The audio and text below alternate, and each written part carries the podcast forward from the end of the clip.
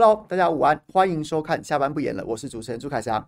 首先要跟所有在聊天室里面的朋友说声抱歉，这个上周五。原定其实，因为我在这个现在在下班不演了，这个时间是礼拜一跟礼拜四、礼拜五都会在五点钟的时候直播，但是上周五呢却临时跟大家请了假，为什么呢？因为那时候就有跟大家讲说，因为那一天就是我要带我这个刚出生的女儿去打预防针，结果呢就是去医院打预防针，然后这个这个。预防就是 在在等的时候，时间比我想象中要长很多。奇怪，不是少子化吗？结果还是有很多的小孩，大家都在排队打预防针。于是呢，我原本以为我可以来得及回家直播，但殊不知在等待的过程当中，时间就一分一秒的过去，最后我来不及，所以只好赶快临时通知我们的。小编就讲说，这个我我实在赶不回去了，所以跟大家抱歉。上周五原定想说，如果赶回家的话，那我们就让这个 baby 亮相一下，然后结果就就没有赶上。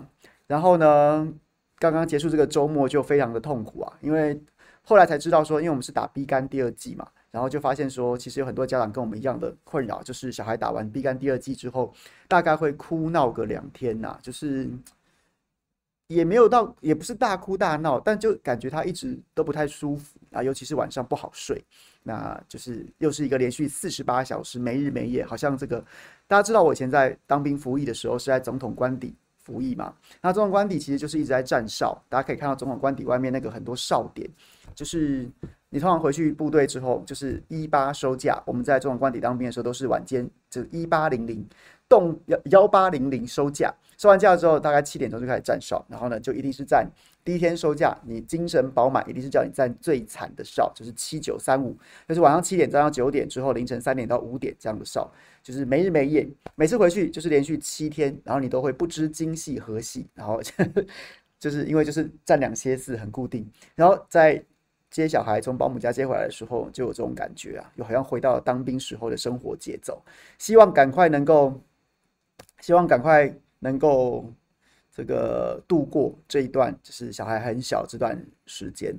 OK，好，那就跟大家抱歉，上周五没有没有出现在直播当中，我会尽量尽量跟大家说好了，一四五都要直播，就会希望把这件事情能够延续下去。那上周五有些该讲的议题没讲，现在看起来好像有一点有一点就是有一点过时了，包括基泰建设啊，看起来看起来，我觉得市府台北市政府的处理还算明快啦。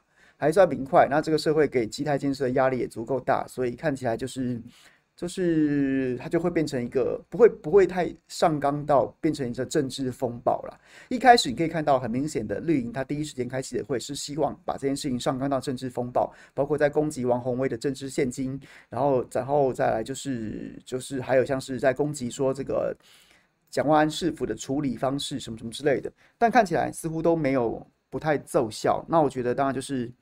一方面处理的 OK 啦，然后再来就是政治献金这个，我觉得根本就是乱打一通，乱打一通。因为后来后来这件事情蛮妙的，就是发现说基泰建设的政治献金，它基本上基泰建设好像是出身文山区的文山区的这样的建商，所以呢，他的他的政治献金就是他在有推出建案的地方，然后会捐给他比较欣赏的市议员、市议员候选人。那蓝绿都有，那以大安的就以大安文山为主，因为他是出身文山区的建商，所以简书培啊、王敏生这个民进党的市议员也赫然在列。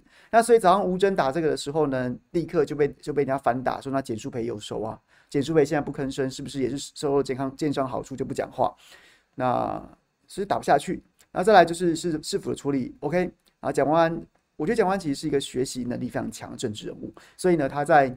面对这种公关危机处理上面，他除了就是国民党的官僚体系，国民党执政的时候，官僚体系是比较吃重的，所以他除了在法条上面说要怎么处理啊，怎么样怎么样之外，我觉得讲完好几次都让我觉得哇塞，你好会演哦。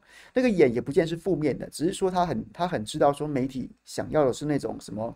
对建商说重话的效果，于是他就会讲说什么别别想卸责，辞职就想跑，得罪了得罪了这个本市长还等还想跑什么之类，就是这种话他也会说。有时候我我看了都觉得这是挺肉麻的，但他说的出口，还说的这个一板一眼的，所以就是上周五看起来这可能就是绿营想要把它打成一一场风暴，可是没有。但我倒是觉得在这场这场危机处理当中，有一个关注的点蛮有意思的。蛮有意思的，就是我觉得柯文哲市长的态度蛮有意思的。他在这件事情上处理的，我个人认为并不 OK 啊。就比如说今天看到一个访问，讲说什么他他好像他就说他他现在是一介市民，意思是这样子啦。这个我就觉得好像不应该这样子回答吧。那我不知道是不是因为现在有一个新闻就讲说之前。在这个法条上面，原本在马马马前市长、郝前市长时期，其实都有说这个关于邻损的鉴定啊，那建商必须要这个，只是开始开始施工之前，必须要拍照存证，拍照存证啊。那如果一旦有一旦有这个邻损，就是被邻居投诉的话，那这个建商要负责去勘查，勘查完之后呢，要把这个相关的资料送到都发局去备查。但后来在这个柯市府时期呢，就是就修法，把这个都发局备查给拿掉了。那原因当然就是，我觉得原因其其实也不能说不合理呀、就是说，因为其实其实你你同有这个工地周边邻居投诉这种是时常有的事情，有的时候真的有零损，那有的时候其实你说不管是不管是出于自己的担忧，又或是动机不良的都有，就是我就投诉，能捞到好处是好处，所以呢，这样的案子其实是非常多的。非常多的，那如果都发局都要被查，然后呢都要这个列管的话，那其实会造造成公务员非常大的这样的负担。于是柯市府也许就是柯文哲市长一向的施政风格，他认为要减少这个繁文缛节，然后呢这个减少冗事，于是呢就把这个都发局被查这样子的一个一个条文给删除了。那。于是就有人针对这个去攻击，就想说你柯文哲是不是就是啊怎么样卸责？是不是你把市府的角色都拿走了，让这个让这个一般市民要去对付建商这种小虾米对大鲸鱼是是怎么样呢？面对呢？你看看这次这个基泰基泰大直就是因为这样子，所以就是出包啦，怎么样怎么样的这个一般民众这个怒吼八个月不不理不睬啊，怎么样怎么样的？那我不知道是不是因为这样，所以柯市长处理好像真的比较低调。那这个这个我觉得可以再观察一下后续吧。好，那是上周五原本要跟大家分享的基泰台大的相关的相关的新闻。那对，然后呢，那还有什么相关的新闻？超思，超思当然就是我我个人认为超思基本上它已经是一个民进党执政的破口。那可是问题是，各位其实也不用期待说一个破口是不是就是整个整个这样兵败如山倒啊，不得了啊，什么什么什么东什么什么之类的。然后呢？然后呢，就就就就就就啊，各位稍等一下，我要我要休息收，我要这个调修个文章，稍等我一下。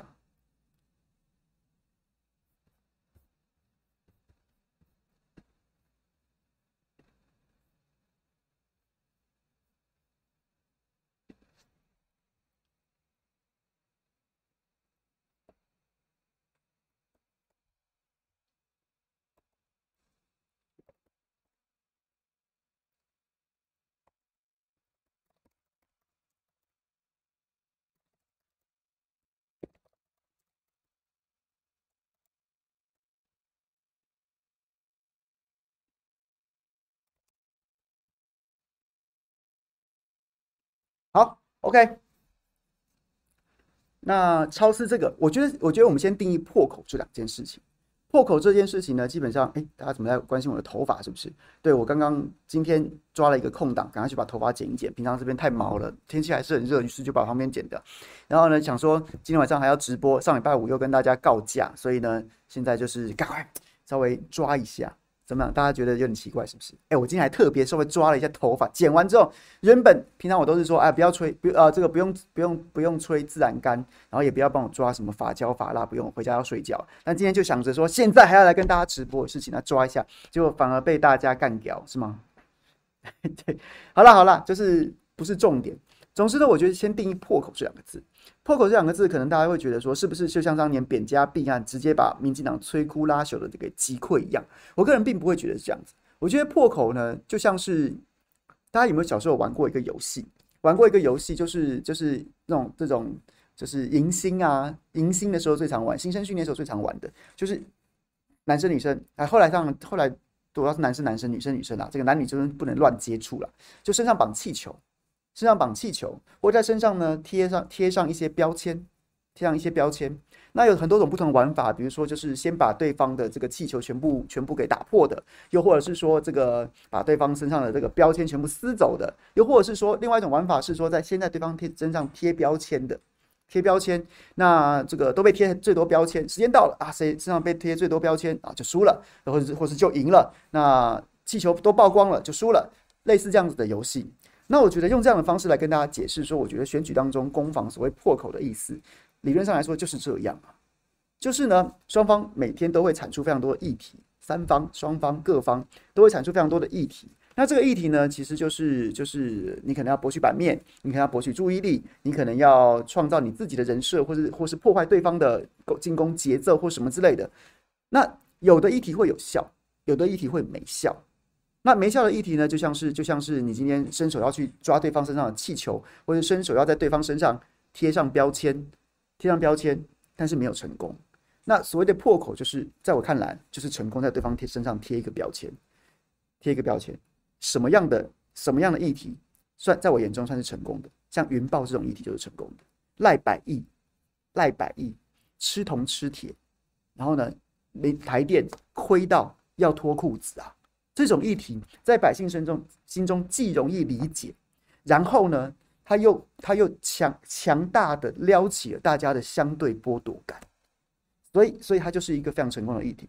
那你说啊，这样就就是就就很多期待说人家继续打什么什么什么的，在我看来，我反而觉得说，当你到民众心中的既定印象已经打已经成功了，除非他有更进一步的新料，就是这样，赶快去找下一个议题，狠狠的打，赶快去再找下一个议题，成功的在对方对方身上贴上标签，或是戳破他的气球。这就是所谓的破口，因为大家都记得了，耳熟能详了，就是赖百亿，就是云豹家族，就是就是奉陪到底，转身就跑，这就是这就是一个破口。同样，超思也是一样，他就等于成功在民进党的本体上面贴了一个贴了一个标签，超思啊，哎呀，这个巴西的蛋呐、然后呢，就是对不对？陈吉仲在那边说谎骗人呐、开那个荒谬的记者会，所以除非再有进一步的，再有进一步的的新的资料，不然这题就是这样子。但他已经成功了，让民众又再一次被撩起那个相对剥夺感。你怎么不可以呢？你一千块出资当董座，五十万资本额可以接到政府将近七亿元的七亿元的公专案吗？不用招标的哦，你就没有这个机会嘛？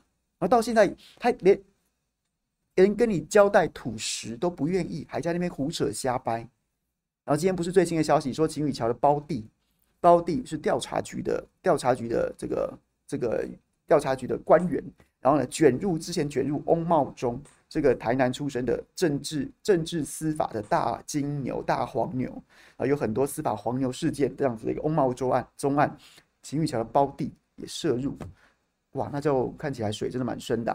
那像除非有这样的料，持续追持续挖，不然的话，它其实就是一个成功的让民众相对剥夺感很强烈，然后又非常容易理解，但跟大家彼此的生活都都切身相关，所以很容易很容易。引起共鸣，所以这是两个上周五上周的新闻。如果礼周礼拜五直播的话，就会跟大家多谈谈这个这两个新闻。那就是就是，嗯，那已经过了一周了，我就觉得这两个新闻对对蓝营或者非绿阵营来说，我个人认为都是都是加分的啦。选战其实你说。就是大家如果不整合，选战已经结束了，没错。可是我也跟大家讲说，我我都是一直愿意保持一个比较乐观的态度，然后来看选战的发展。那整合这种事情不是我们说了算，我们在那边嚷嚷，然后呢出这个一天到晚这个穷紧张瞎操心也不是办法。那我的工作就是跟大家持续聊新闻。啊，至少在我看来，这两个题材对非绿阵营不管未来整合成功与否，其实都都是好。好的事情，对社会大众来说，其实揭露这样的事情，然后是说在基台这个基台建设这样子的一个意外事故，当然发现意外事故大家都不高兴，可是呢，能够因此促成一些修法，或是对建商这个要求更多的责任，我相信整个社会社会都是同意的，对社会也是正面的。OK，好，那在这个周末又发生一些新的议题啊，那今天当然也有一些新的新闻可以跟大家分享。就像是我个人今天下午最最喜欢的一则新闻，就是 TVBS 针对一些立委选区陆陆陆续续会做一些民调。那早先 TVBS 做了这个立委选区民调，是做了内湖南港，结果李彦秀狂啊，彦秀姐非常狂的突破了四成，然后遥遥领先高嘉瑜。然后主要是因为吴欣岱的这个强力竞争跟这个这个打死参选到底，造成了高嘉瑜严重被分票。那之前跟大家分享过，其实就是因为绿营其实绿营的很多朋友是真的对高嘉瑜积怨已久啊，觉得真的需要对付他。可能就是让李彦秀当没什么不好，李彦秀个性温和，地方服务也很扎实，然后就是就是也是在内湖南港地区政通人和啦。当然，他们家族跟阙梅沙家族是有一些是有一些长期的关系，长期的竞争关系。除此之外，那其实大家对李彦秀都没有什么厌恶值啊，就觉得他是一个客气，然后觉得是一个亲切的阿姐这样子。那给他当不会怎么样啊，我们就是要给高嘉瑜死啊！很多绿营的朋友都是抱持这样的看法，所以让高嘉瑜有没有在这个民调出来之后，整个风吹起来之后，高嘉瑜做了最大的转变，就是一个 move 转身回去当民进党啊，回就是好像终于想起自己是民进党了。然后我觉得最近高嘉瑜有一个好笑的新闻，跟基泰有关，跟基泰基泰有关。话说高嘉瑜不是在基泰基泰这个事故发生的第一时间，然后呢，就是发了一个新新闻说，他二零一五年就讲过，基泰跟台北市政府官商勾结很严重啊，黑衣人都是这样子威胁恐吓啊，然后造成居民人心惶惶什么的，就是用非常的不正当跟粗暴甚至暴力的手段，然后在在经营自己的这个建筑事业。然后结果呢，我去查，真的高嘉瑜二零一五年的时候写过这样子相关的新闻。写过这样写过这样的相关的脸书，然后还有新闻引用来做报道。可是你就会觉得说，你这不是好笑吗？二零一五年呢、欸，二零一五年的时候市长是柯文哲诶、然后呢，你高嘉瑜那时候抱着柯文哲大腿抱得跟什么一样？抱到二零一八年，抱到二零一八年，你还在跟柯文哲眉来眼去，然后把自己的党籍候选人姚文智，对不对？背刺他，然后呢，给他给他难看。哎，你二零一五年讲说市府官商勾结，我就没看你怎么监督柯文哲啊，我没看你骂他，没看过你没看过你因此而跟这个这个柯市府就是有什么有什么样的就是发挥强力监督啊？那甚至二零一八年那时候，民进党跟柯文哲都已经翻脸了，都已经翻脸了，都已经撕破脸了，都已经提出自己的候选人了，你还你还为了柯文哲回去弄你自己的党籍候选人？那你现在二零二三年的时候跟我讲说，二零一五年时候柯市府在那边官商勾结是要是是在讲什么意思的？这不就是这不就是所谓的包牌吗？这不就是所谓的包牌吗？你觉得柯文哲有选票的时候，你就包柯文哲这张牌。那你现在觉得我现在要民进党选票的时候，你又包民进党这张牌啊？你你你你永远都你永远都是对不对？两面讨好，这不就是伊索寓言的蝙蝠吗？上次跟大家分享过这个故事，所以我觉得也是蛮妙的。好，那上周上周上上周，然后 TVBS 做了内湖南港区的立立委的民调，那这一次。很很明显，因为前一阵的风暴，云豹能源的风暴、假摔风暴，所以又做了这个新北市第十二选区，就是这个汐止还有这个北海岸一带的这样子的一个选区。那现任立委赖品妤，那挑战者是在地的议员，叫做廖先祥啊。廖先祥，结果呢，做出来的数据是廖先祥四十四十七趴，然后呢，赖品妤三十一趴，三十一趴，遥遥领先十六趴。首先。跟大家讲，这个民调相我相不相信？我觉得基本上跟我的经验法则并不会落差太大，跟我得到的一些讯息也差不多。但是，但是我想要讲的事情是，我觉得当当新潮流资源开始全面而全面下去的时候，赖清德为了保住他自己老家全面浮选的时候，绝对不可能是这个数字。赖品妤的赢面还是不小，所以呢，看得很爽，但是他绝对不会是选举最后的结果。新潮流一定会倾全部的资源去保护赖品妤这一席，这就是一个本家小公主的概念，也是甚至是我们赖总统本家小公主的概念，尤其又是他出生地啊，就是他出生出生地的这个选区，所以资源一下，然后呢，这个开始这个新潮流新潮流正规军进驻，开始全面发动反击的时候，我很怀疑廖先祥能不能撑得住啊。但是在此时此刻这个时间点，这还是一个这还是一个令人高兴的消息啊！你有没有呃，你有没有注意到一点？我早先有跟大家分享过这件事情。为什么那时候云豹云豹能源，然后一路一一直走下来要狂打馆长，然后呢赖品瑜，然后先呛，然后后后后归，然后再来就是像是这个假摔事件爆发之后，要铺铺天盖地的去打徐小新。去打中天的记者林晨佑，然后去打钟沛君，为什么？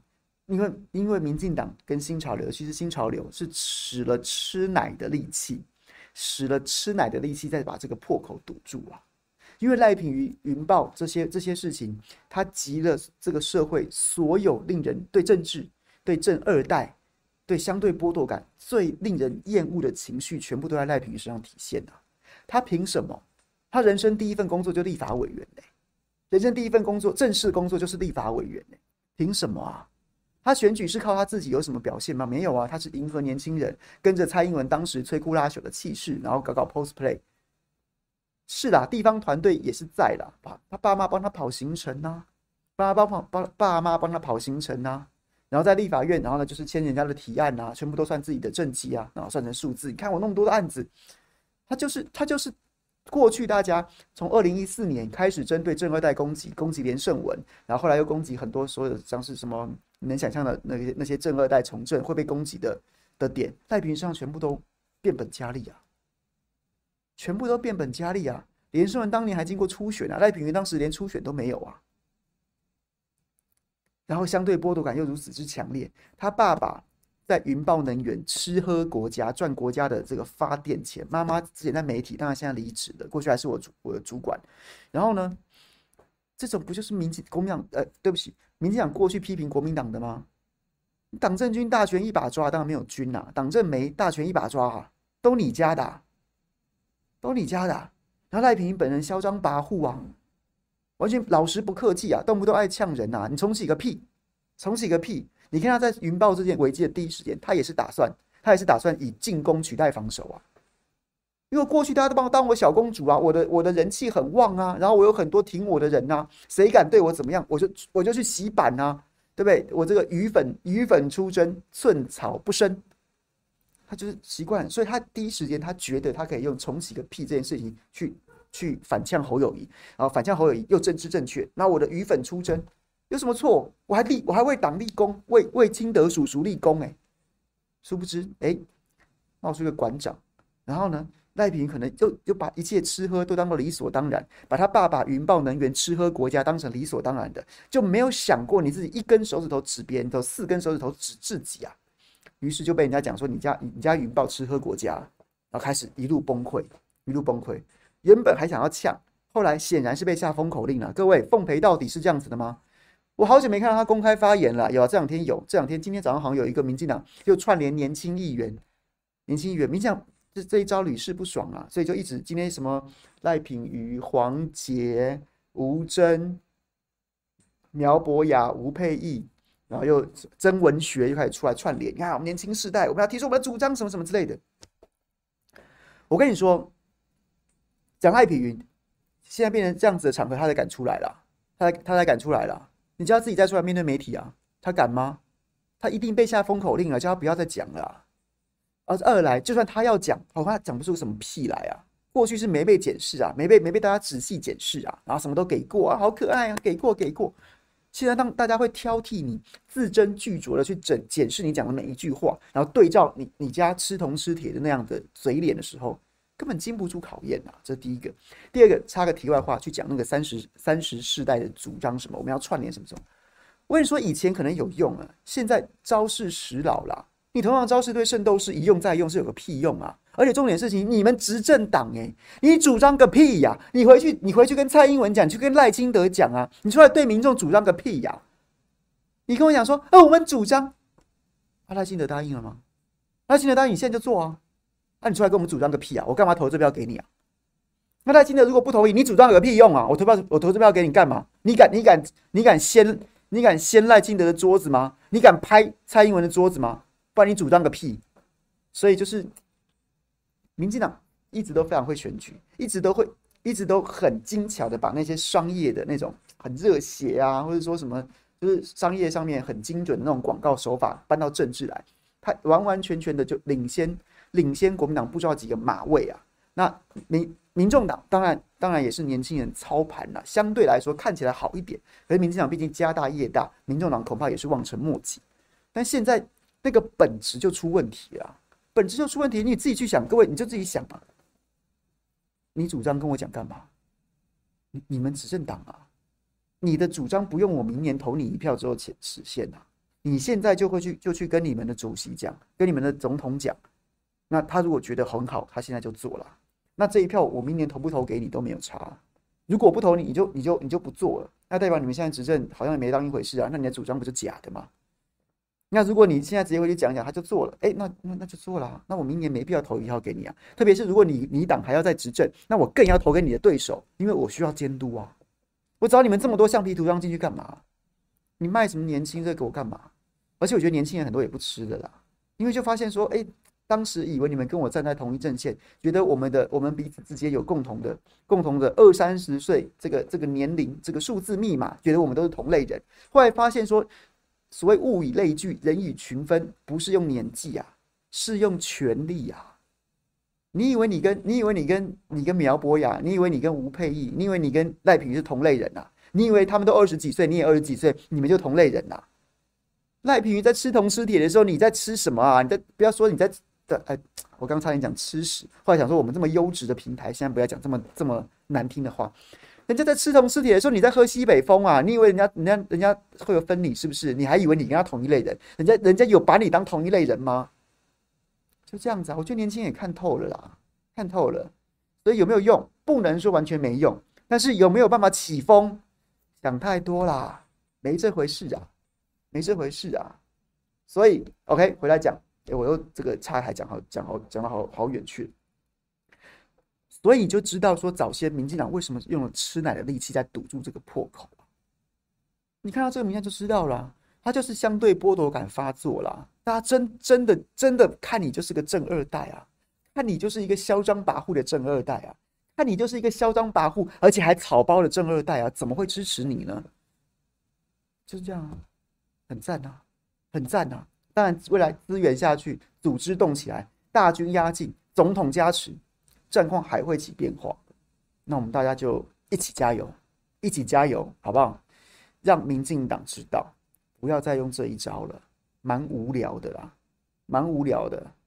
是好像随便丢一个年轻人，好像就觉得就是觉得什么草包啊，年轻人政治正确，根正苗绿啊，OK 啦，就是反正总统过了，总统大盘过，哎，随便什么阿猫阿狗我都拉得起来。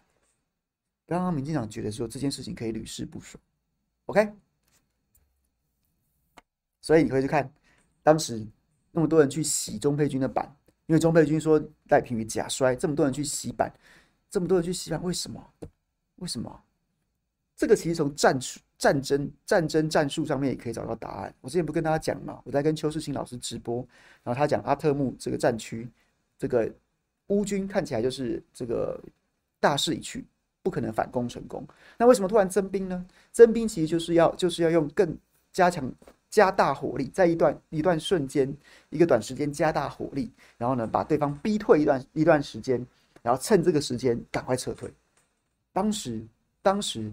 民进党去洗徐巧芯，去洗钟沛君，就是就是在执行这样的动作，洗到他们最好暂时不发文，觉得自己大逆风。哎，我是不是先先好了，我先冷静几下？每一篇都洗你啊，狂洗你，让你觉得相对冷静一下，让旁边很多人看了之后觉得说，哎呦呦，这个我我要是发文赞一下这件事情，也可能会被洗版啊。那我先少讲两句，就趁这个这个时机点，然后呢，就是让赖品妤。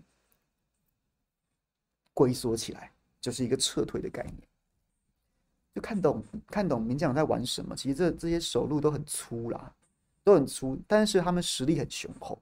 你那个你那个网军人头账号平常养了不少啊，然后呢，再加上说真的有很多死忠仔啊，所以呢，然后彼此这个这个直直这个网红直播主、意见领袖，然后蓝勾勾账号互相串联一下，一起去同时间发动，大家一起洗呀、啊，大家带自己粉丝一起洗呀、啊，是确实是蛮威力的。不过这套路其实看透了就是这样子啊，也没什么大不了的，也没什么了不起。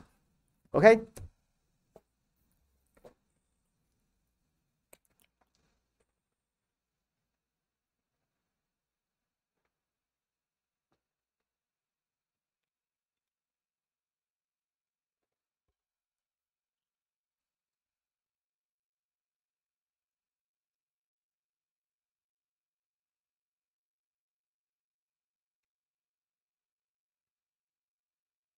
好，那然后，我觉得刚结束这个周末还有什么新闻？阿北阿北去庙口开讲，我觉得我没有去问，我最近最近大家都忙，所以没什么时间聊天。就是徐府不知道是不是徐府操盘的，好像以前中天做那个，中天不是以前在在寒流当中到处去庙口开讲，就是在就是在就是就是跟群众这样子很嗨，然后就会有那个味道。不知道是不是徐福把中天经验拿到民众党去传承，我觉得还蛮有意思的。但是但是柯文哲的状况，我觉得他的选情并没有很乐观的原因，就是早先我跟大家讲，那时候还有很多民众党的朋友来骂我。那现在看起来，这个状况开始一一浮现了，就是总统大选进入。越打到后期，越需要的是团体战，因为你一个人再怎么跑，你都不可能跑全台，天就是就是反复的洗啊！你一个人再怎么样，你你你你不可能跑得完的啊！你甚至一个县市去了，然后你能跑的行程也也有限，然后再加上是，你如果你没有足够强大跟绵密的基层组织，你连想要去跑行程，你都不知道去跑哪里呀？因为地方地方有行程，你也不知道。或是说有行程，你知道人家没有邀请你，你要去也尴尬。那那到底该怎么办呢？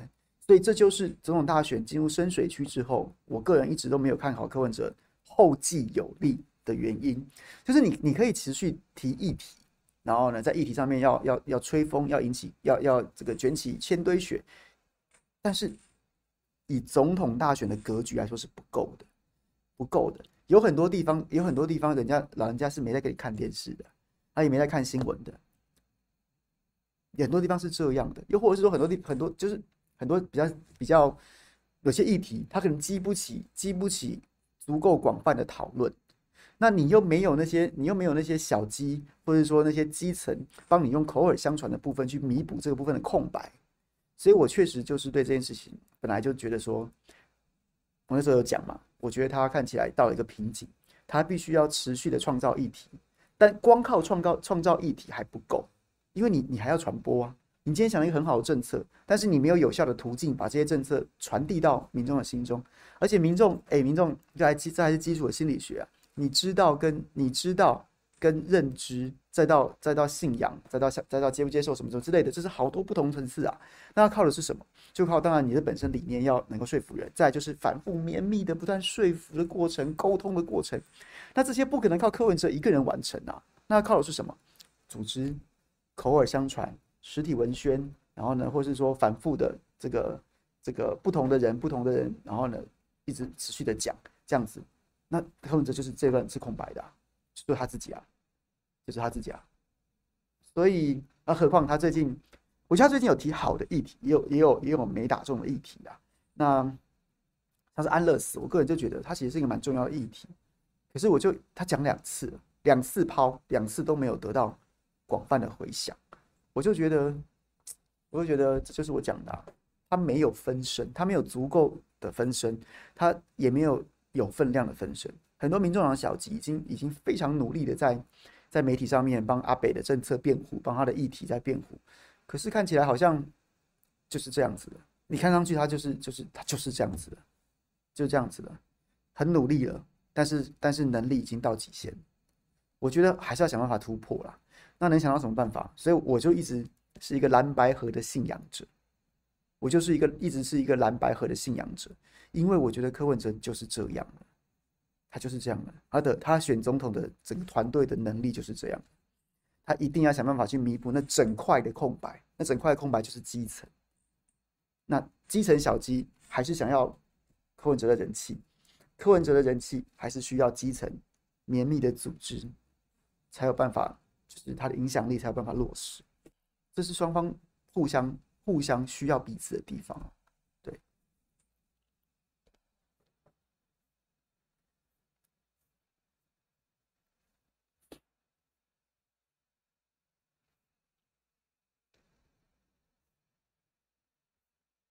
韩国瑜真的要出来做在野整在野政党整合的那个人吗？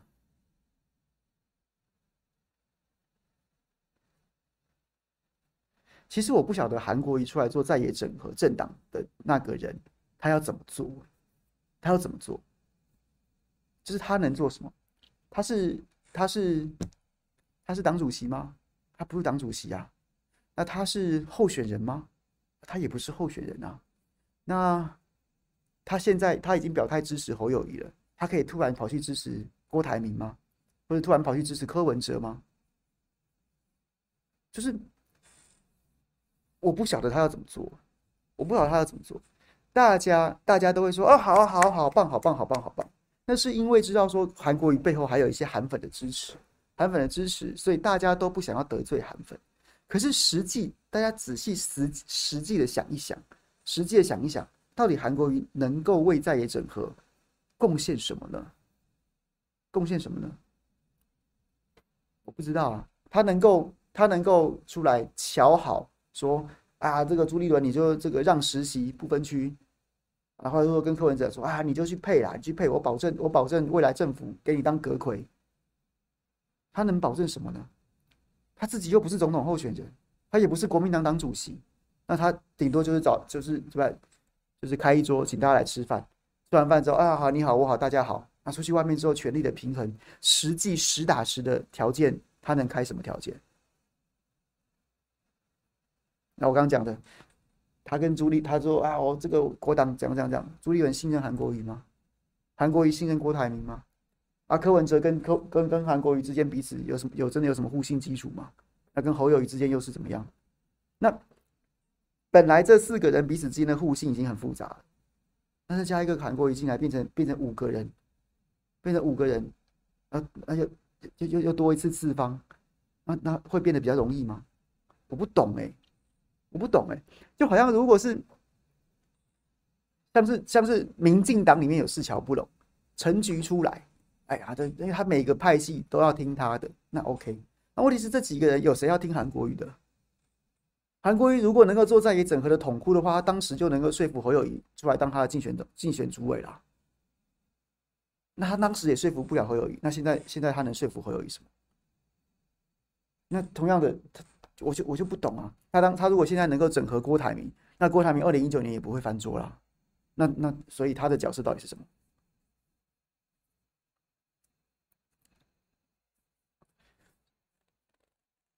所以我觉得那是一个没有啦。我觉得两两个层次啊。第一个层次是，我觉得国民党的所的或者是非绿阵营或者的朋友都会觉得韩国瑜跳出来主持大局很好啊，很好啊，很好啊。很好啊，就是大家就喜欢看那种和乐融融啊，一起携手迈进啊，什么什么那样气氛，大家坐下来谈谈天谈天吃饭喝酒啊什么的，大家喜欢看这个。可是这是这是政治的表面，这是政治的表面，表面大家看到这个很开心。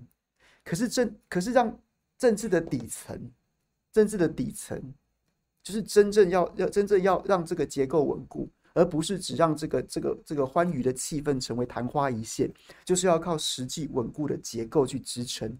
这是我一直跟大家讲的，就是到底彼此能够开出什么让彼此满意的满意的价码嘛？那在这个层次，韩国瑜能帮上什么忙啊？韩国瑜能帮上什么忙？就就我就觉得有限。但是如果你是讲上面那个层次的话，OK，我觉得 OK。他说他出来找大家吃饭，哎，大家可能都还要卖个面子。因为韩国瑜背后很坚实的韩粉，虽然我觉得现在也在萎缩当中，但是，但是这一群人可能是国民党的核心支持者。然后呢，就是大家都会觉得说，哎，韩国瑜很适合叫大家一起来吃饭，觉得跟他吃饭就是很开心。所以呢，当他做这件事情的时候，谁不去，马上臭啊，马上就臭啦。今天柯文哲如果不去，如果真韩国瑜出来邀大家吃饭，柯文哲不去，柯文哲支持率会掉啊，那些国民党的支持者就会掉了。有点会觉得，哎、你怎么这么不给不给脸呢？啊，你是有转到什么地方去？哎、民众党粉丝不用骂我，我只是讲一般人可能会这样的感觉，民国民党支持者可能会这样的感觉，所以大家一定会去。可去了，去了之后能谈出什么东西可长可久的，那个深水区，就不是韩国瑜能够能够帮上忙。所以你要说，你要说能帮什么忙？对，他也许可以找大家来，那起码让大家坐下来。可是呢，你要说能谈成什么事，我不就我就不觉得了。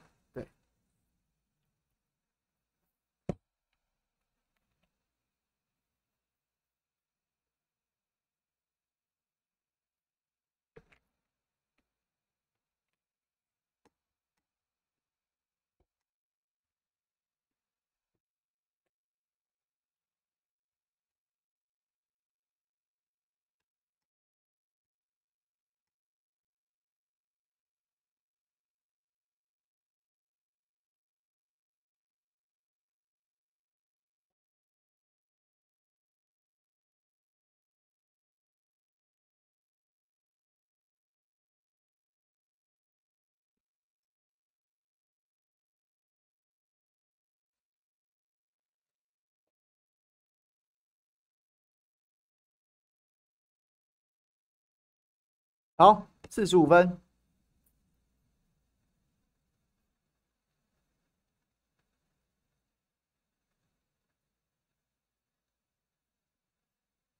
高虹安哦，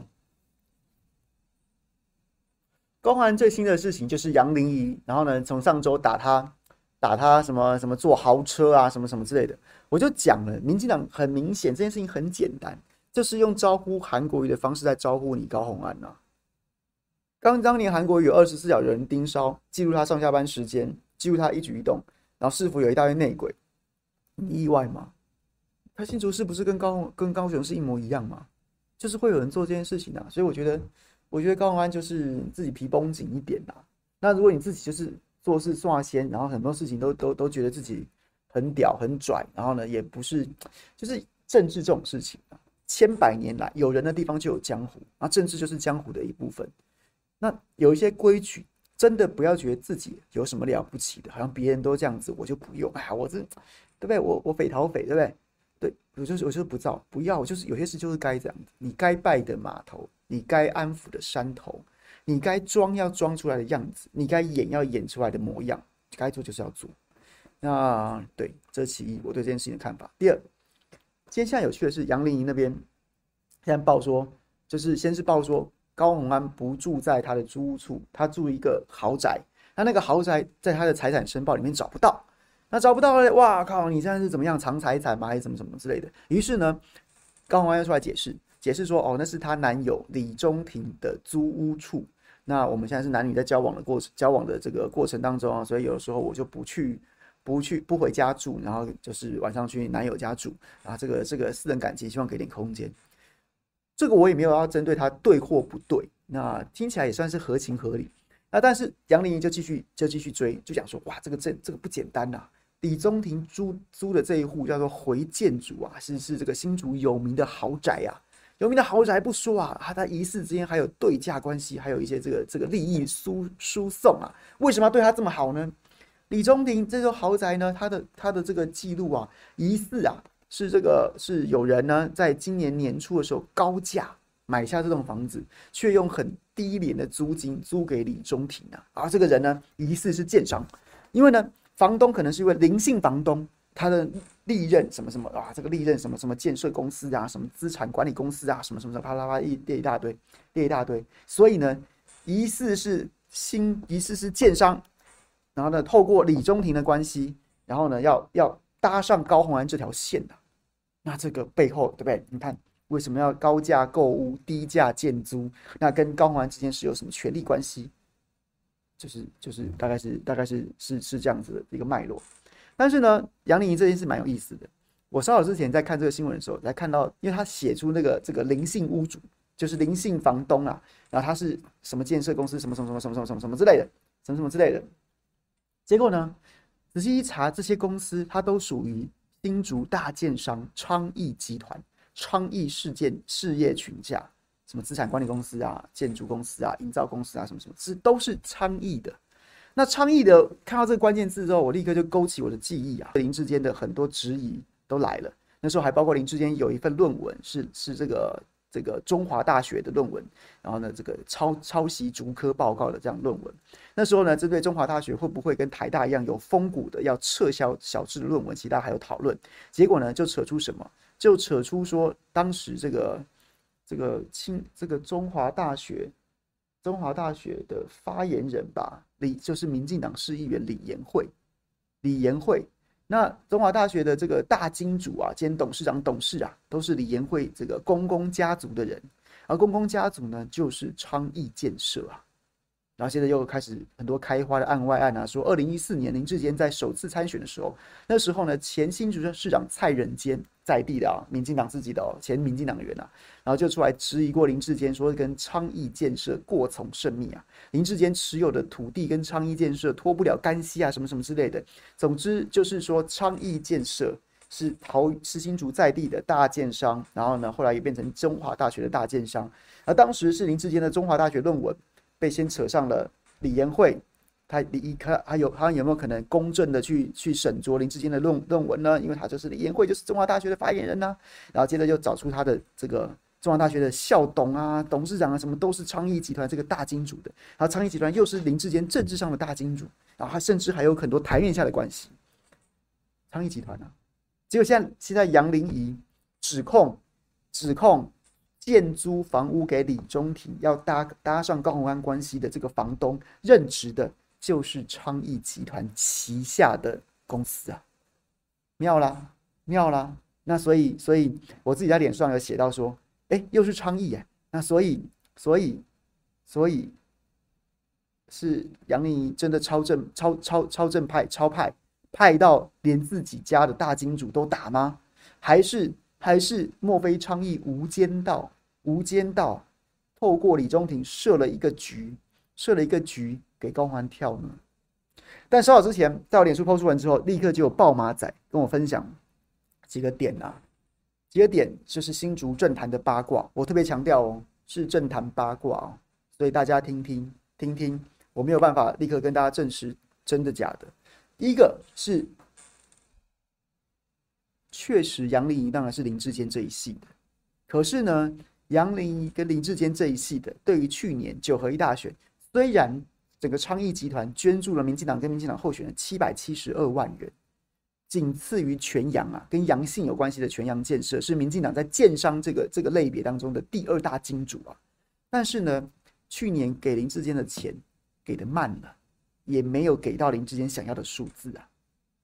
所以呢，其实林志坚这一派对昌邑集团在去年在去年新竹市长选举的表现是颇有微词的。杨玲仪当然是林志坚的嫡系啊，论文都是他帮忙抄的耶，所以他怎么会？他不一定不会是瞎到不知道昌邑，而是他就是他就是知道还要打，背后应有有一说，就是去年去年给钱给的慢了，又没有给到位啊，所以这是这是这是一个爆马仔刚烧之前给的这个讯息，然后再来呢，再来呢，讲到什么？说为什么会为什么会给的慢了，又没给到位？因为呢，其实昌毅家族蛮大的啦，家家族已经开枝散叶了。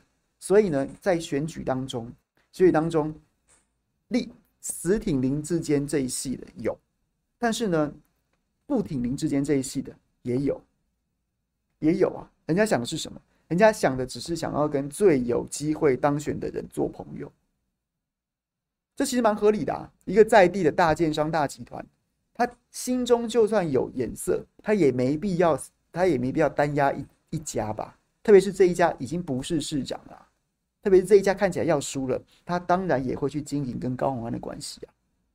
这是这是这是也是报马仔说的，就是集团当中，因为集团大了，开枝散叶了，然后其实其实还有不同的这个四四派系存在，也有人是死挺林之间的，那也有人就是不停林之间，然后认为说这个持续要在这边发展事业，跟市长交朋友比较重要。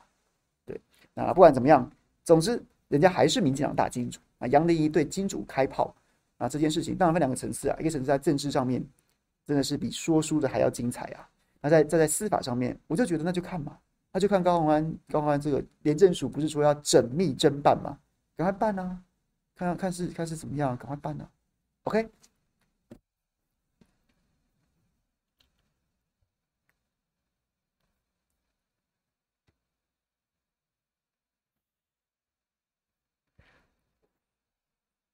给七百，给七百万，黄义祥给七百万是给整个民进党啊，不是给林志坚一个人。当然，私下的我们不知道，私下的一个市长给给七百，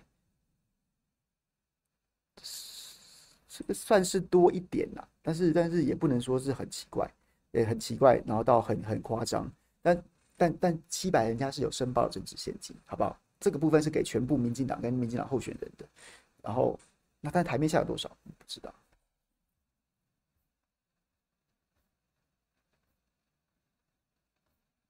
好，来看一下今天岛内我们的朋友吧。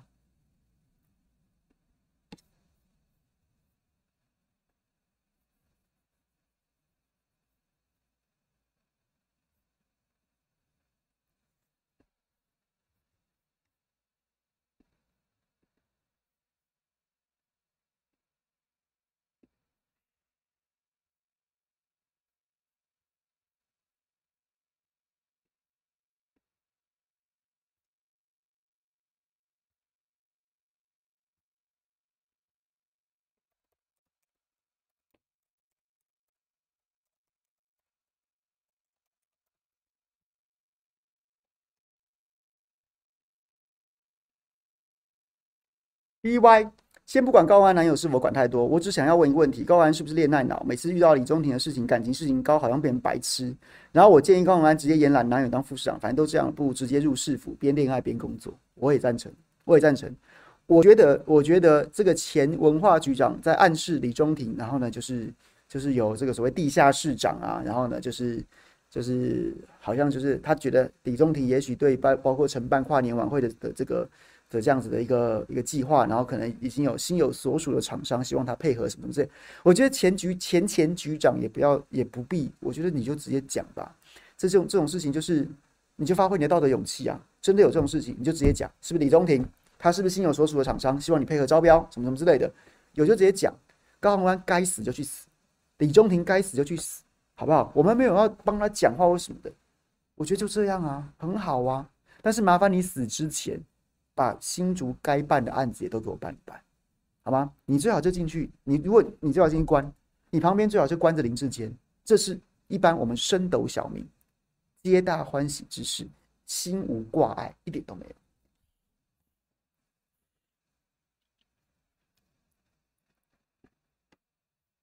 虎口全四郎今天民调 ED Today 偶尔一块三十，但会员民调只有十六，加起来除以二比较可信。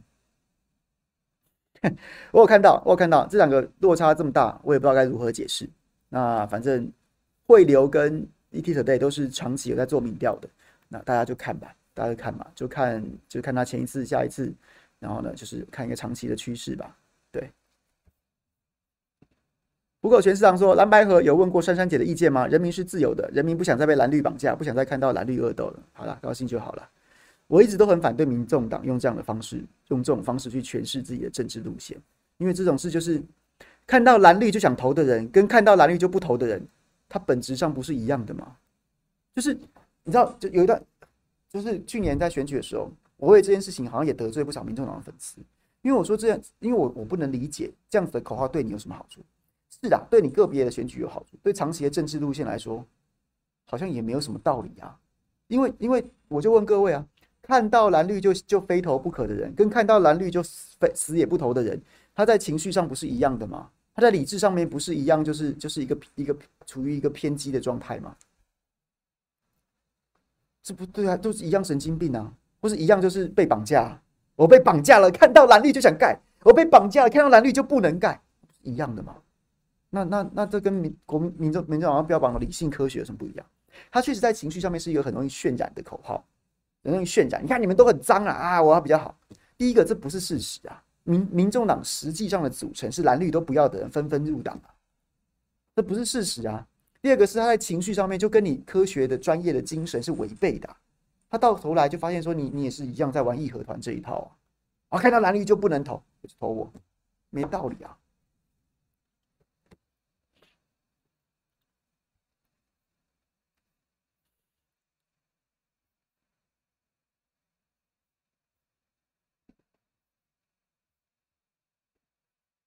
Direct，请问凯翔，非绿阵营的一堆的人的支持者的粉化是否来自传泛绿阵营长期有系统的透过传统媒体、网络等管道塑造出来的结果，是一种对于非绿支持者的人数分化与支持者组成品质的弱化？因为在韩粉之前，除了妈咪、扁迷之外，没这么多被被名称化的群众，有可能啊。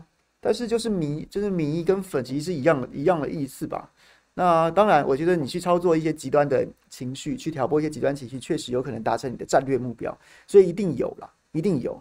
可是一定有，但是真粉一定也有，而且能够操纵的一定一定是比真粉少，所以就是这样子啊。网络世界本来就是这样难难辨啊。然后呢，言论市场也是确实很难难辨真假，最终还是回归到你自己有没有判断的能力的。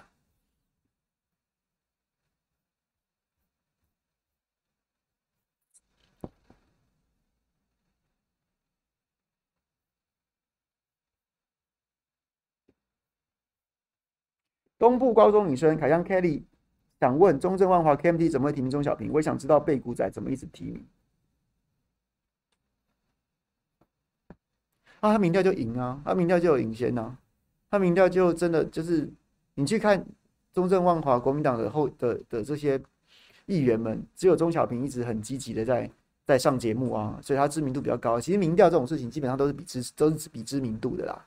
你去试想要问。就是你可能就是你真的说你真的一定支持谁吗？不支持谁吗？其实都未必啊，你可能根本就没有感觉。你根本就没有感觉说我要支持谁不支持谁，那没得罪你，我干嘛不支持他？然后他他我支持他，可能也说不出个什么理由。到最后，其实其实那种一般电话民调都会回归知名度，就是却有少数的人是真的支持谁或不支持谁，但大多数的假设是绿营的，或是中间选民的，或者说偶然接到电话的，他根本对政治不关心的，他到最后可能就会回归知名度啊。钟小平，钟小平，钟小平听过，因为钟小平在政治节目看过，所以钟小平在这边一直他的经营方式一直都是相较于应小薇。郭呃郭昭言他们很绵密的设这个这个这个基层服务选民服务，相对来说，钟小平也有在服务，那多更多了一些知名度的优势，所以每次都这样子啊，每次都会都是都是他在民调上面会占优势，但是占优势之后他选不赢啊，因为双方互相背刺啊。钟小平就是一个你知道会搞搞一下有的没的，对，确实他一下要罢免柯文哲，一下支持柯文哲，一下要一一次要退党，然后一下又回来了，然后就这样，那国民党自己愿意接受的啊。你自己造孽，你就自己承担呐，那你怎么办？中正万华国民党死定了啦，凉了啦，而且会弄，而且会搞得很难看，会搞得很难看呐。那那怎么样呢？那那就是犯贱呐，不然怎么办？我能我能怎么解释？如果我有投票权，我会投给虞美人啊。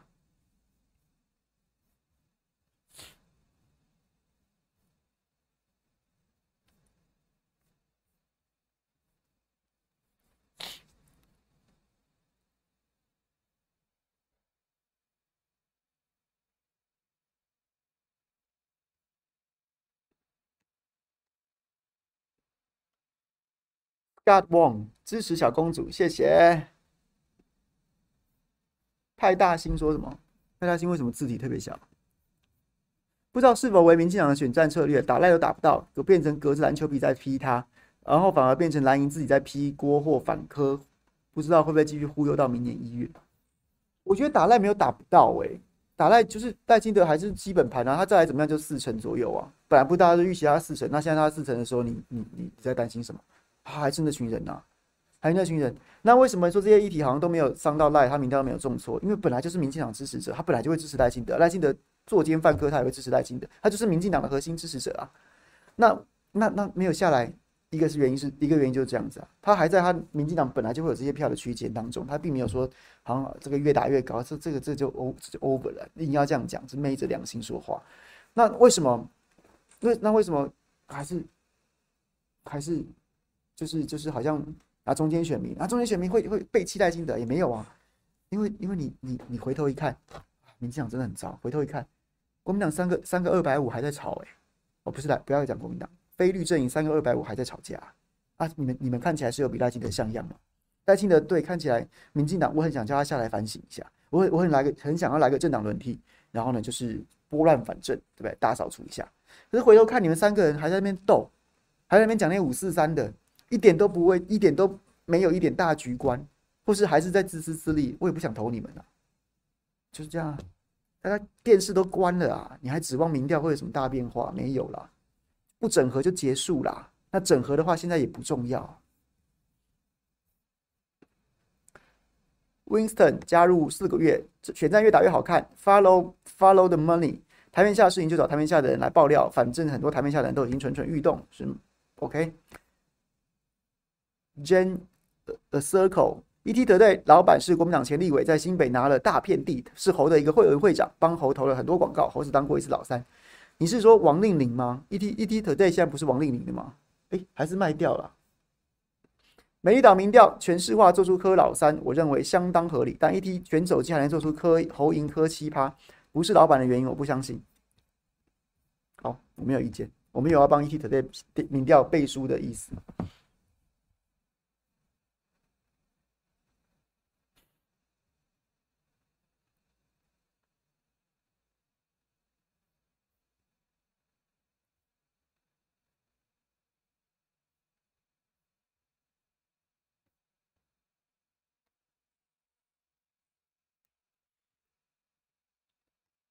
钟耀明是一个很好笑的人啊，他人缘蛮好的，真的，他人缘蛮好的，但是就是跟选区里面的搞不好啊，那大家三个人就是谁也不谁也不服谁，谁也不服输，谁也不服谁，大概这样子的状况。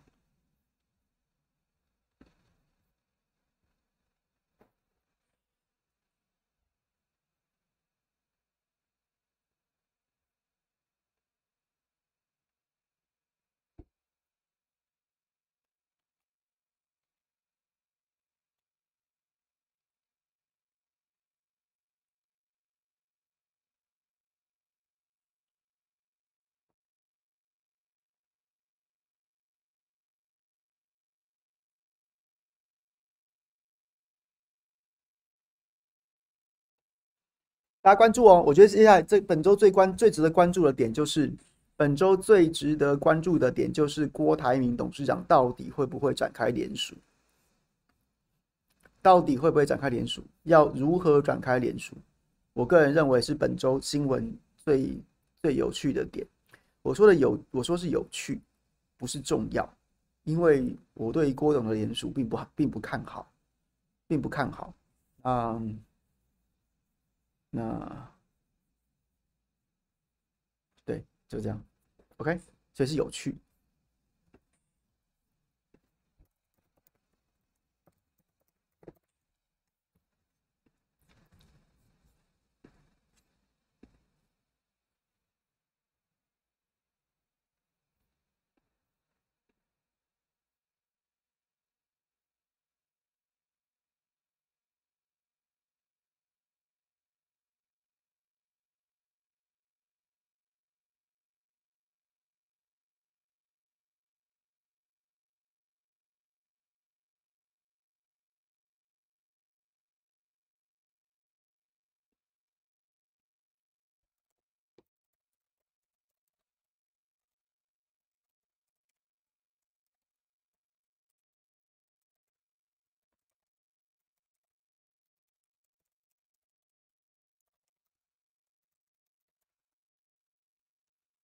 好了，Scott 王，谢谢你，谢谢你支援支持小公主，谢谢。